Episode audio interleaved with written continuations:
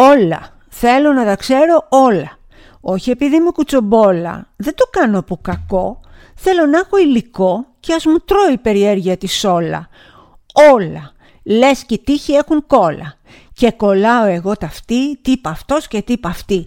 Ποια πόρτα άνοιξε, ποια σκάλα έτρεξε, ποιος έτρεξε, τι έτρεξε, ποια πόρτα άνοιξε και ποιο κουβάρι έμπλεξε. Ποια πήγε και άπλωσε τα ρούχα στην ταράτσα. Ε, ναι, καλά το καταλάβατε.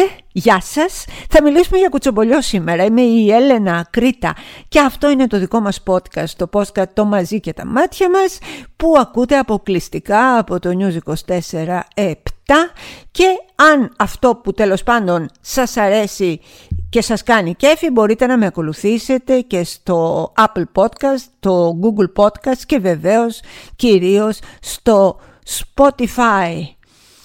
Θέλω να τα ξέρω όλα. Όχι επειδή είμαι κουτσομπόλα. Πάμε να μιλήσουμε λοιπόν για το κουτσομπολιό. Όλα, θέλω να τα ξέρω όλα. Όχι επειδή είμαι κουτσομπόλα. Δεν το κάνω από κακό. Θέλω να έχω υλικό. Κι ας μου τρώει η περιέργεια της όλα. Όλα. Λες και τύχοι έχουν κόλλα. Και κολλάω εγώ τα αυτή Τι αυτός και τι αυτή Ποια πόρτα άνοιξε και σκαλά έτρεξε Ποιος έτρεξε, τι έτρεξε. Ποια πόρτα άνοιξε και ποιο κουβάρι έπλεξε Ποια πήγε και άμπλωσε τα ρούχα στην ταράτσα Ε, Αφορμή για το σημερινό μας θέμα λοιπόν το κουτσομπολιό είναι η υπόθεση ενός πολιτικού προσώπου.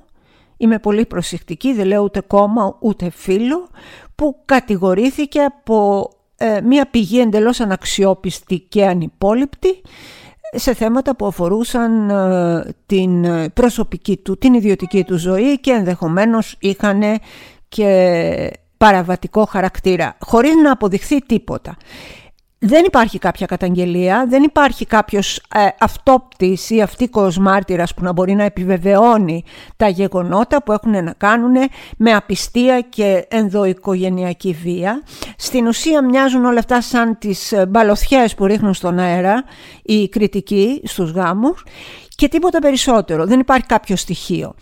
Ε, θέλω λοιπόν εδώ να μιλήσουμε γι' αυτό, να μιλήσουμε για το κατά πόσον έχουμε δικαίωμα να παρισφρίουμε στις ιδιωτικές ζωές των άλλων, να τις κρίνουμε και να τις πετάμε στα μανταλάκια. Και επειδή εγώ είμαι η κατεξοχήν γυναίκα που έχω υποστεί συκοφαντίες, ψεύδι, εσχρότητες, αθλιότητες, χιδεότητες, νομίζω ότι δικαιούμαι δια να ομιλώ, όπως έλεγε και ένας πολύ παλιός ε, πολιτικός, πάνω σε αυτό το θέμα. Αγαπημένα μου παιδιά, όταν κάποιος, αν βγω εγώ και σε πω εσένα λαθρέμπορα, εσύ δεν είσαι υποχρεωμένος να το διαψεύσεις. Εγώ που σε κατηγόρησα είμαι υποχρεωμένη να το αποδείξω. Εάν βγω εγώ και πω ότι απατάς τη γυναίκα σου και την δέρνεις ή τον άντρα σου και δεν ξέρω τι σε πιάσε στα πράσα, δεν είναι υποχρεωμένο το πρόσωπο που συκοφαντείτε ή κατηγορείτε δίκαια ή άδικα, δεν το εξετάζω, να αποδείξει τίποτα. Όχι, ούτε να διαψεύσει τίποτα. Τίποτα απολύτως. Εγώ που τα είπα πρέπει να πάω. Υπάρχει λοιπόν μία φράση που λέει ότι όλοι είναι αθώοι μέχρι αποδείξεως του εναντίου. Αυτή τη φράση εμείς στην κοινωνία που ζούμε, μια χαμερκυπή κατά κάποιο τρόπο κοινωνία σε μεγάλο βαθμό, το έχουμε αλλάξει και λέμε ότι όλοι είναι ένοχοι μέχρι να αποδειχθεί ότι είναι αθώοι. Και αφού αποδειχθεί ότι είναι αθώοι, δηλαδή αν συμβεί και αυτό, πάλι εμείς δεν θα τους πιστέψουμε. Εγώ το έχω ζήσει αυτό. Το έχω ζήσει και θα μιλήσουμε και γι' αυτό το δικό μου τραυματικό βίωμα. έξι πατώματα Τη μαγειρέψανε, τη δώσαν δικαιώματα Πως τα βολέψανε, τη κλάψαν, τη χορέψανε Βρε πας και είμαι κατά βάθος μια κυράτσα Διότι όλα θέλω να τα ξέρω όλα. Δεν με νοιάζει αυτή η φρατζόλα. Το δικό μου το ψωμί είναι κάθε μια στιγμή που θα λύσω τα μυστήριά τους. Βαθιά πήγε και άπλωσε τα ρούχα στην ταράτσα. Μια φορά και ένα καιρό που λέτε, πριν από περίπου 10 χρόνια, ένας ε, χρυσαυγίτης πολιτικός, ο οποίος τώρα είναι στις φυλακές και στα σίδερα, ο Χρήστος ο Παπάς, βγήκε και με κατηγόρησε ότι παίρνω τη σύνταξη του πατέρα μου και ότι αυτό είναι παράνομο και ότι αυτό είναι έτσι και αυτό είναι γιουβέτσι. Μάλιστα. Σημειωτέων ξέρετε ποιος είναι ο Χρήστος ο Παπάς για να καταλάβετε την αξιοπιστία και τη φερεγγιότητα του ανδρός δηλαδή εδώ πέρα. Είναι αυτός ο οποίος όταν έγινε η δίκη της χρυσής αυγής, το είχε σκάσει παιδιά στο εξωτερικό και κυκλοφορούσε εντυμένος καλόγρια. Κάτι τέτοιες γελιότητες τον πιάσαν τελικά και είναι στις φυλακή στα σίδερα που δεν είναι μόνο για τους λεβέντες όπως αποδεικνύεται. Φυσικά και βγήκε ο τότε υπουργός, ο Σταϊκούρας και είπε έντιμα ότι αυτή είναι μια απολύτως νόμιμη διαδικασία. Ένα, δύο, τρία, τέσσερα, πέντε. Όχι. Η ρετσινιά μένει. Η ρετσινιά μου έμεινε. Όταν μετά από καιρό έβγαλα και δημοσιοποίησα τις επιταγές της σύνταξης του πατέρα μου, τις οποίες δεν είχα ποτέ εξαργυρώσει και τις φωτογράφησα, τότε όλοι κατάλαβαν ότι ήταν μία φρικτή συκοφαντία. Ήτανε παράνομη λοιπόν αυτή η διαδικασία. Εγώ που μπήκα σε όλο αυτό το τρυπάκι να διαψεύσω τα ψεύδια αυτού του ανθρώπου, κανονικά έπρεπε αυτός να αποδείξει ότι είναι παράνομη, όχι εγώ να πω το παραμικρό. Γι' αυτό σας λέω, επειδή έχω υποστεί δολοφονία χαρακτήρων, μην πιστεύετε ότι λένε ο άλλος. Αν έρθω και σου πω ότι ξέρεις κάτι, η Μαρία κερατώνει τον Νίκο, πρέπει να το αποδείξω. Η Μαρία δεν είναι υποχρεωμένη να αποδείξει τίποτα. Και να σας πάω και ένα βήμα παραπάνω. Είναι ιδιωτική του ζωή. Το ποιος κερατώνει ποιον είναι θέμα που αφορά την οικογένεια. Δεν είναι θέμα που αφορά ούτε σένα ούτε μένα. Πότε μας αφορά; Όταν υπάρχουν παραβατικές συμπεριφορές. Όταν υπάρχει ξύλο, όταν υπάρχει κακοποίηση, όταν υπάρχει δεν ξέρω τι, τότε ναι, μας αφορά όλους αφού αποδειχτούν. Μην είστε κουτσομπόλιδες. Δεν πρέπει να μας νοιάζει ποιος πάει με ποιαν και ποιος κάνει τι με ποιον.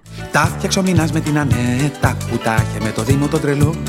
Χώρισε ο Χριστάκης με την Τέτα και τα φτιάξε ξανά με τη Ζώζο. Και τα φτιάξε η Μάρη με τον Άρη και το Χάρη που τα είχε με τη Ρένα και μετά με την Άννα. Και ο Μιχάλης με την Άννη που τα είχε με το Γιάννη μπερδευτήκαν και τα φτιάξανε ξανά.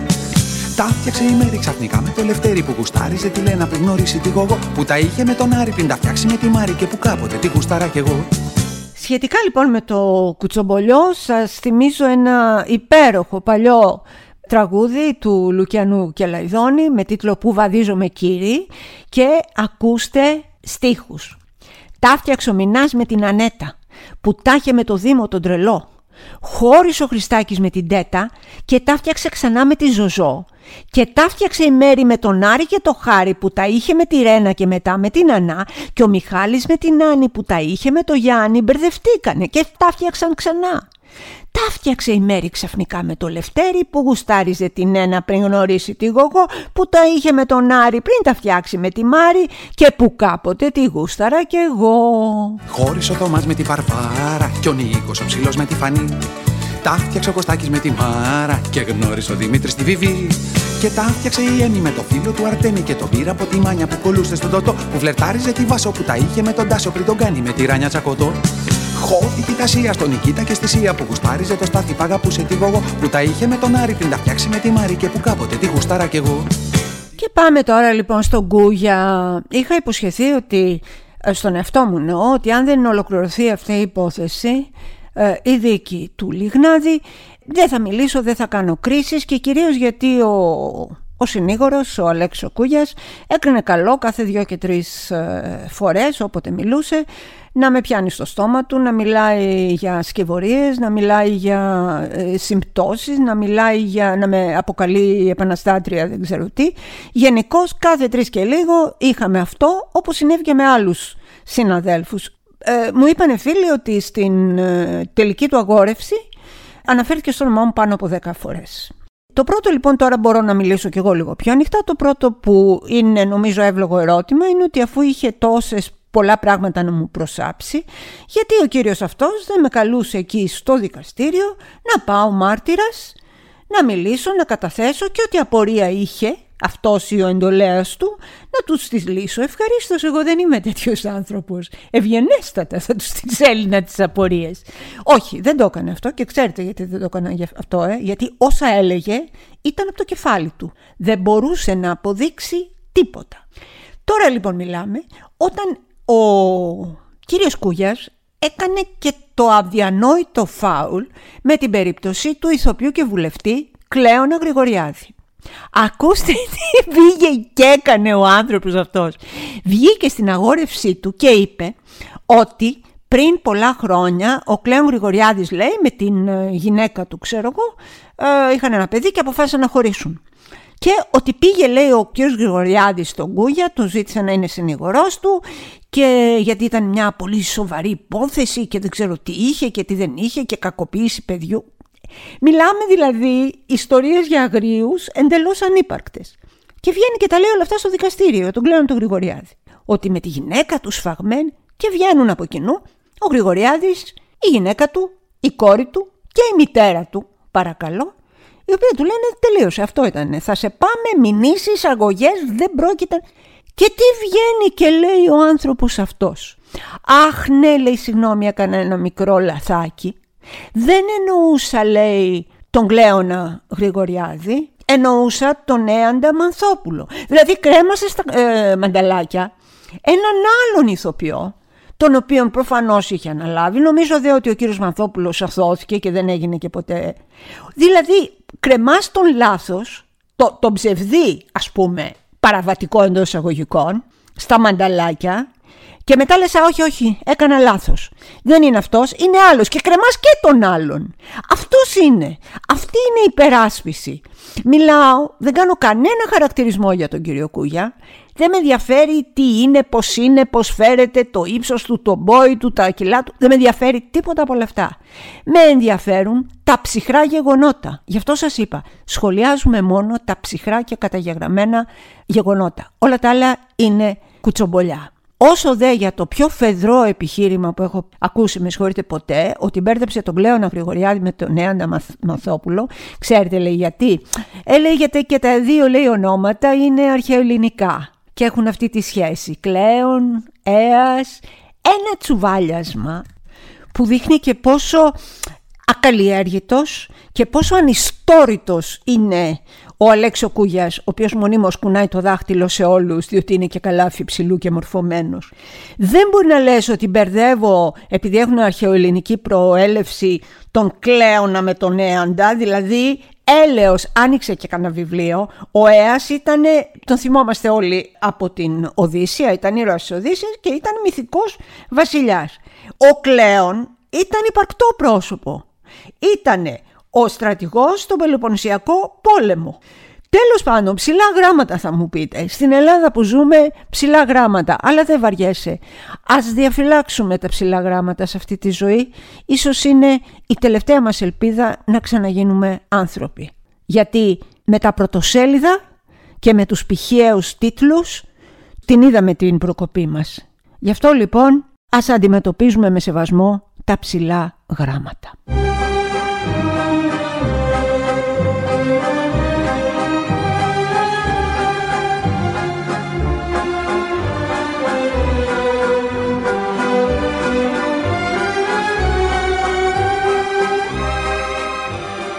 Το παραξηλώσαμε λιγάκι με την κουλτούρα του cancel.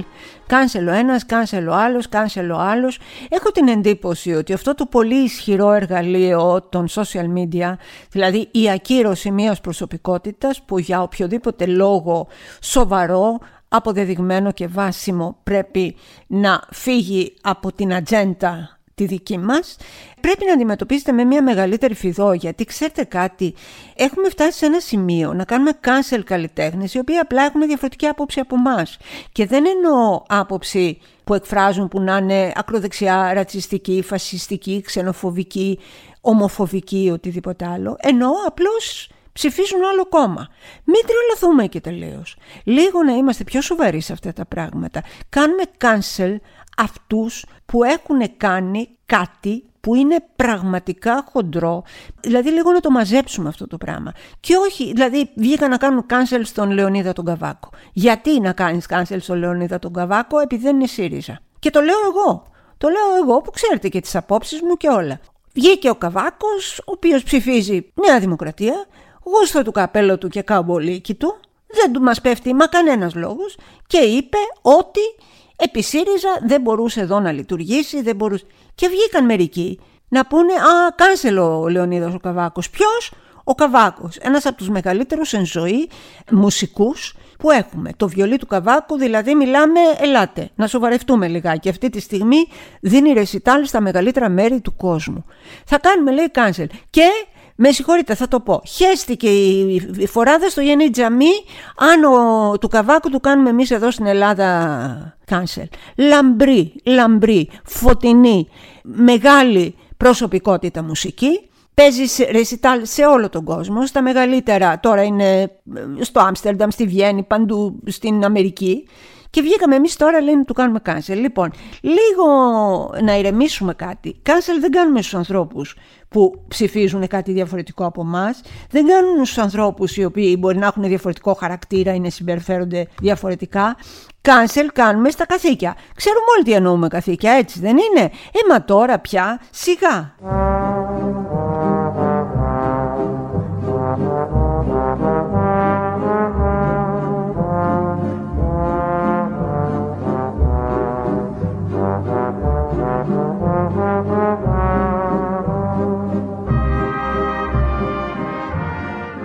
Και μιλώντας για Κάνσελ, τη μητέρα Τερέζα, την Αγία Τερέζα, αυτή την ε, μοναχή, ξέρετε τι της έχουν σούρει κατά καιρούς.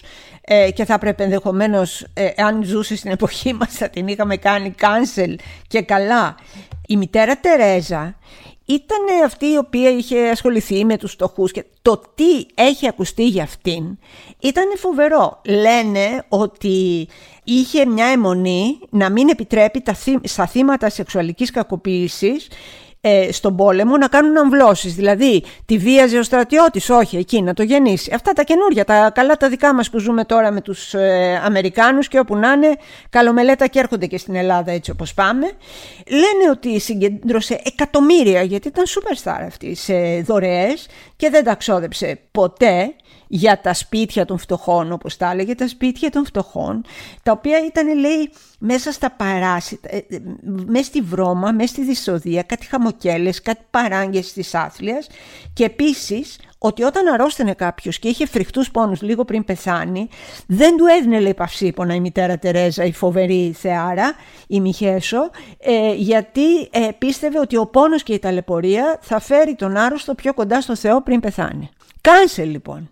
Κάνσελ, δεν το συζητάω. Η Κοκό Σανέλ, ρε παιδιά. Η Κοκό Σανέλ ήταν κατάσκοπος των Ναζί.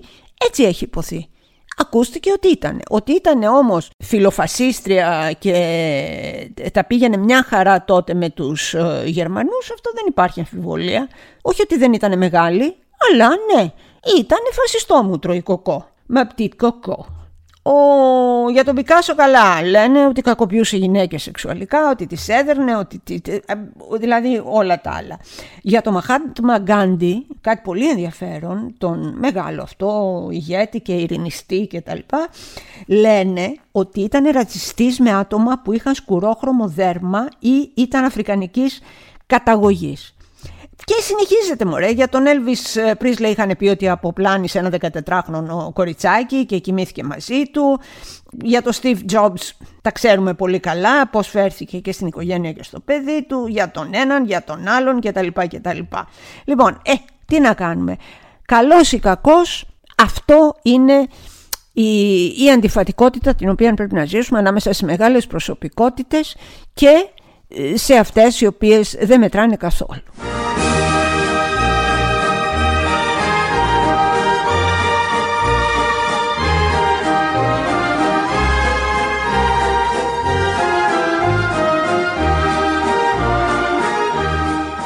Παλιόπαιδα, παιδί μου, τι να πεις, παλιόπαιδα. Και όπως λέει και ο, τραγουδάει ο Πάνος Γαβαλάς, εγώ είμαι ένα παλιόπαιδο, για σένα δεν αξίζω, χωρίς να θέλω να πονάς που θα σε βασανίζω. Εγώ είμαι ένα παλιόπαιδο, για σένα δεν αξίζω χωρίς να θέλω θα πονάς που θα σε βασανίζω Μίλησα πριν για τα ψηλά των εφημερίδων και την άποψή μου ότι ένας πολίτης ένας άνθρωπος πρέπει πρώτα να ασχοληθεί, να προσπαθήσει να διορθώσει τα ψηλά των εφημερίδων, αυτά δηλαδή που δεν γίνονται ποτέ πρωτοσέλιδα, αυτά που περνάνε ντούκου και μετά όταν μπορέσουμε να κάνουμε μια καλύτερη κοινωνία και να διορθώσουμε τα μικρά κακό κείμενα, ίσως τότε μπορούμε να κάνουμε και πολύ περισσότερα. Αφορμή αυτού, λέω για ε, αυτό που είπα τώρα, είναι μια είδηση, ένα διανόητο σκηνικό, όπου κάποιος τύπος έδιρε έναν υπάλληλο καθαριότητας, επειδή λέει τον ξύπνησε με το απορριμματοφόρο. Λέει λοιπόν η είδηση ότι αυτό το περιστατικό έγινε 5.30 το πρωί του Σαββάτου στον Εύωσμο. Είναι ο τομέας καθαριότητας του Δήμου Κορδελιού Ευόσμου, ο οποίος ε, βγήκε στο μπαλκόνι, λέει, επειδή τον ξύπνησαν, επιτέθηκε φραστικά απέναντι στους εργαζόμενους που εκείνη την ώρα προχωρούσαν στην αποκομιδή των απορριμμάτων. Μέχρι εδώ πες καλά. Εδώ που τα λέμε 5.30 το πρωί το Σάββατο δεν είναι ώρα να μαζεύουμε τα σκουπίδια. Έτσι, να το συμφωνήσουμε αυτό. Γιατί αυτό είναι μεγάλο φάουλ του Δήμου. Ένα Σάββατο έχει ο άνθρωπος να κοιμηθεί. Δεν του ξυπνήσει εσύ από τις 5.30. Όμως, μέχρι εδώ είναι το δίκιο. Κατεβαίνει που λέτε ο τύπος, ο μάγκας, ο ωραίος ο καραμπουσουπκλής, κινείται πίσω από το φορτηγό και ορμάει με γροθιές σε βάρος ενός από τους δημοτικούς υπαλλήλους τον οποίον χτυπάει στο πρόσωπο, σκέψου, χτυπάει στο πρόσωπο τον άνθρωπο το μεροκαματιάρι, ο οποίος παίρνει τίποτα, το τίποτα, ο μισθός τους είναι το εξής τίποτα και ο οποίος δεν φταίει και τίποτα. Δεν είπε ο υπάλληλος ρε εσύ δεν ξυπνάω πεντέμις το πρωί να πάω εύωσμο να σπάσω τα νεύρα του Κυρμιχάλη ας πούμε. Ό,τι του πούνε και αυτόν κάνει. Του λένε θα πας εκεί την τάδε ώρα να αδειάσεις τα σκουπίδια και πληρώνεται για μια πολύ βαριά και πολύ ανθυγινή εργασία ψίχουλα. Δεν φταίει λοιπόν αυτός. Πώς απλώνεις χέρι στον ε, εργαζόμενο τον άνθρωπο που μαζεύει τα σκατά σου και τα ρημάδια σου και τα σκουπίδια σου; Πώς το κάνεις αυτό; Αυτούς τους ανθρώπους αγαπάμε και τους σεβόμαστε, κάνουν μια σπουδαία δουλειά. Εγώ όποτε τους βλέπω είναι φίλοι μου εδώ στη γειτονιά. Τους βλέπω, μιλάμε, κουβεντιάζουμε, Δηλαδή πώς το κάνεις αυτό το πράγμα; Κάτω τα κουλά σου λοιπόν, όσο δίκιο και αν έχεις για την ώρα, κάτω τα κουλά σου. Και ελάτε εμείς λοιπόν φίλοι μου μαζί να ξεκινήσουμε να διορθώσουμε αυτά. Τα πρώτα, τα μικρά, τα ασήμαντα. Και μετά πάμε για άλλα πιο μεγάλα.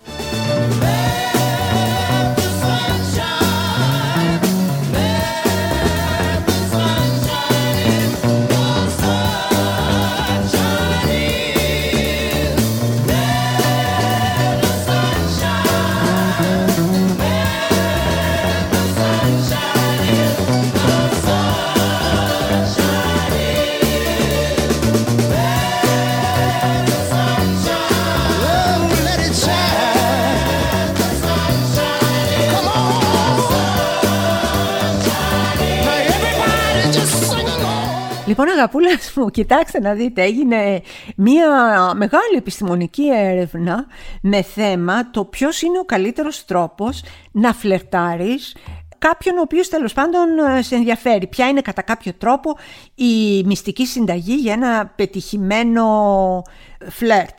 Και μια ομάδα επιστημόνων που είναι καθηγητές ψυχολογίας, τεχνολογίας, δεν ξέρω τι κτλ. Ε, βγήκανε και είπανε αυτό είναι το tip για να κάνεις το πιο πετυχημένο φλερτ. Διαβάζω το κείμενο αυτό με τίτλο «Ο καλύτερος τρόπος να φλερτάρεις σύμφωνα με την επιστήμη» στο αγαπημένο μου site το o.gr, όταν λέμε εννοούμε OW και την ε, κυρία Γκόγκου. Λέω κυρία γιατί έχει ένα μη μπροστά, δεν ξέρω αν είναι Μαρία ή Ματίνα ή οτιδήποτε. Όλοι αυτοί λοιπόν οι μεγάλοι και τρανοί λένε ότι υπάρχουν όντως άγραφοι κανόνες στο φλερτ και αυτό το οποίο μεγιστοποιεί τις πιθανότητές σου είναι το πιο δηλαδή δυνατό χαρτί στο φλερτ είναι το χιούμορ. Το χιούμορ. Έγινε λοιπόν αυτή η έρευνα από το Νορβηγικό Πανεπιστήμιο Επιστήμης και Τεχνολογίας και το Πανεπιστήμιο Μπάκνελ της Πενσιλβάνια καθώς και ένα, το Κρατικό Πανεπιστήμιο της Νέας Υόρκης και δημοσιεύτηκε στο Evolutionary Psychology και η αυτή ήταν ότι ε, οι συμμετέχοντες που πήραν μέρος στο πείραμα, την έρευνα, βαθμολόγησαν 40 διαφορετικά είδη φλερτ ως το ποιο είναι ας πούμε το πιο αποτελεσματικό ή ποιο είναι εκείνο το οποίο θα προσελκύσει ένα άτομο σε μια ερωτική σχέση. Και καταρρίφθηκαν πάρα πολλά. Λέει λοιπόν εδώ επιλέξει οι ατομικές διαφορές στην ηλικία, τη θρησκευτικότητα, την εξωστρέφεια, την ελκυστικότητα και τις προτιμήσεις για βραχυπρόθεσμες σεξουαλικές σχέσεις, άκου τώρα, είχαν ελάχιστη ή καμία επίδραση στο πόσο αποτελεσματικές θεωρούσαν οι ερωτηθέντες τις διάφορες τακτικές φλερτ. Το πιο αποτελεσματικό, λέει λοιπόν η έρευνα, είναι το χιούμορ. Να κάνεις τον άλλον να γελάσει. Είναι πάρα πολύ σημαντικό. Όχι να χαχανίζεις, όχι να λες βλακίες, όχι να λέει «Αχ Παναγία μου τι κρυάδες είναι αυτές τώρα», να έχεις και να προσπαθείς να καλλιεργήσεις το χιούμορ σου. Αν λοιπόν θέλετε ε, να γοητεύσετε το άτομο που βρίσκεται απέναντί σας, χιούμορ, χιούμορ. Και αν δεν έχετε χιούμορ, αν και εδώ αυτό στην Ελλάδα δεν παίζει, όλοι οι Έλληνες είναι σίγουροι ότι έχουν χιούμορ, δεν το συζητούν, αλλά και αν δεν έχεις χιούμορ, ε, μην απελπίζεσαι, οι μελετητές αναφέρουν ότι το χαμόγελο και η οπτική επαφή είναι επίσης σημαντικά. Αυτά να τα έχετε στο μυαλό σας και να μου πείτε, ε, να μου πείτε αν αποδώσανε αυτά.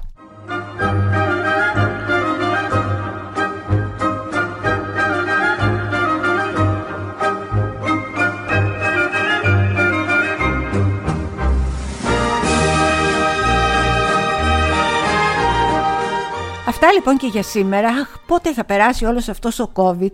Να βρούμε ρε παιδιά έναν τρόπο να συναντηθούμε κάποια στιγμή. Βέβαια είναι λίγο δύσκολο γιατί με ακούτε σε όλη την Ελλάδα και σας ευχαριστώ ταπεινά γι' αυτό. Αλλά πόσο θα ήθελα να βρεθούμε κάπου σε ένα καφέ, κάτι να οργανώσουμε. Κάτσε να περάσει ο COVID και να δούμε. Αυτά ήταν ε, σήμερα αυτά που ήθελα να μοιραστώ μαζί σας. Είμαι η Έλενα Ακρίτα και αυτό είναι το podcast το «Μαζί και τα μάτια μας». Αν λοιπόν αυτό που ακούτε σας αρέσει μπορείτε να με ακολουθήσετε στο Spotify, στο Apple Podcast και στο Google Podcast.